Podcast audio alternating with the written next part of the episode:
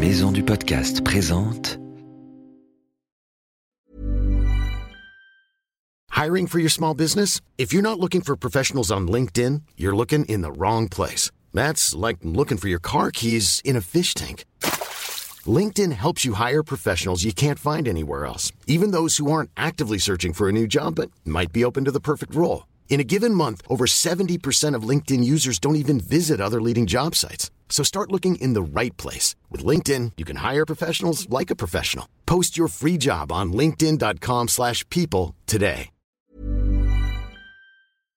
Wild, le podcast animalier, est une série audio du magazine Pirouette, un mag super chouette pour les enfants de 5 à 8 ans qui aiment comme toi grandir et apprendre avec le sourire.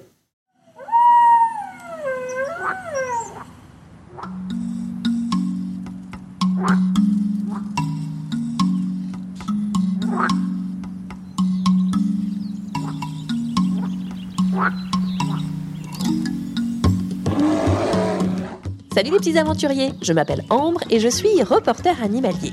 Hé hé Moi je m'appelle le professeur Sapiens et je connais tout sur les animaux depuis des milliers d'années. Et oui, on dirait pas comme ça, mais je suis archi vieux. Bienvenue dans Wild, le journal des animaux.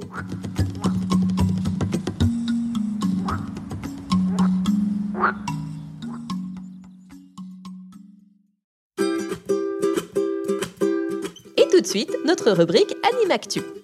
Dans cette rubrique, le professeur Sapiens nous donne des nouvelles extraordinaires des animaux de la planète. Cette semaine, nos petits aventuriers, le professeur Sapiens est en Inde. Ça va, professeur? Qu'avez-vous découvert? Chut, ma grande, tu vas me faire repérer. Je suis au milieu d'un gang de crocodiles dans une rivière. Ça m'a l'air dangereux, votre histoire, professeur. Chut, je te dis, ne t'en fais pas pour moi. J'ai mis mon déguisement de croco. J'assiste à une scène étonnante. Tu vois ce pauvre toutou là Il est poursuivi par une bande de chiens errants. Mince alors, mais pourquoi ils font ça? Ils l'ont certainement chassé de leur territoire. Hmm, j'en étais sûr. Il vient se réfugier dans la rivière. Au milieu des crocos? Professeur, faites quelque chose, il va se faire dévorer. Non, attends, oui, c'est bien ce qu'il me semblait. Les crocodiles ne l'attaquent pas. Ah bon? Mais que font-ils alors? Ils le poussent avec leur museau. Aïe aïe aïe, ça va mal finir pour ce pauvre chien. Mais pas du tout. Ils le dirigent vers l'autre rive. Ils le mettent en sécurité, si tu veux. Il est sauvé. Hurrah C'est merveilleux, professeur. Mais quand même, des crocodiles qui viennent en aide à un chien en difficulté Qu'est-ce que c'est que cette histoire? Hé, hé, étonnant, n'est-ce pas? Les scientifiques ne sont pas tous d'accord, mais certains pensent que les crocodiles ont vraiment voulu sauver ce chien. D'autres, au contraire, pensent qu'ils n'en ont rien à faire du chien et qu'ils ne l'ont pas mangé uniquement parce qu'ils n'avaient pas faim à ce moment-là. Ils étaient déjà rassasiés. Et vous, vous en pensez quoi, professeur? Moi, je pense que les crocos sont des animaux étonnants, beaucoup plus intelligents et sensibles qu'on ne le croit. Tu sais que certains d'entre eux utilisent même des outils pour manger. Ils prennent des bâtons pour donner envie aux oiseaux de se poser dessus. Et hop, ils les mangent. Ouais, pas très sympa quand même. Bon, sortez de cette rivière, professeur. Déguisement de crocodile ou pas, je ne suis pas rassurée de vous savoir ici. Ça serait dommage de vous faire dévorer juste avant notre rubrique Donne ta langue au chat.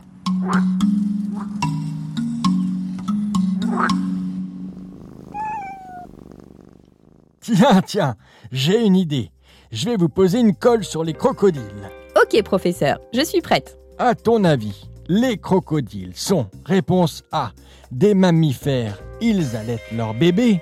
Réponse B. Des ovipares, ils pondent des œufs. Réponse C. Un mammifère qui pond des œufs. Je te laisse 5 secondes pour réfléchir.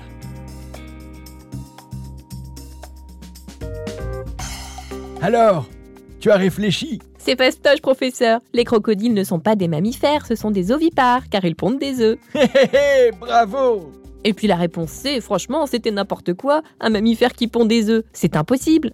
Mais tu te trompes, ma grande. Il existe un seul mammifère au monde qui pond des œufs, et c'est un animal formidable. Ah bon? C'est qui?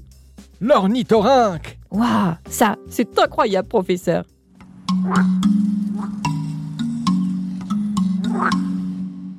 Et Et maintenant, on passe à la dernière rubrique de notre journal, la réponse du professeur Sapiens aux auditeurs. Vous êtes prêts, professeur? Ça tombe bien, car justement, on a reçu une question sur les ornithorynques. Formidable Vas-y, en route le répondeur Bonjour professeur Sapiens, je m'appelle Oscar, j'ai 6 ans.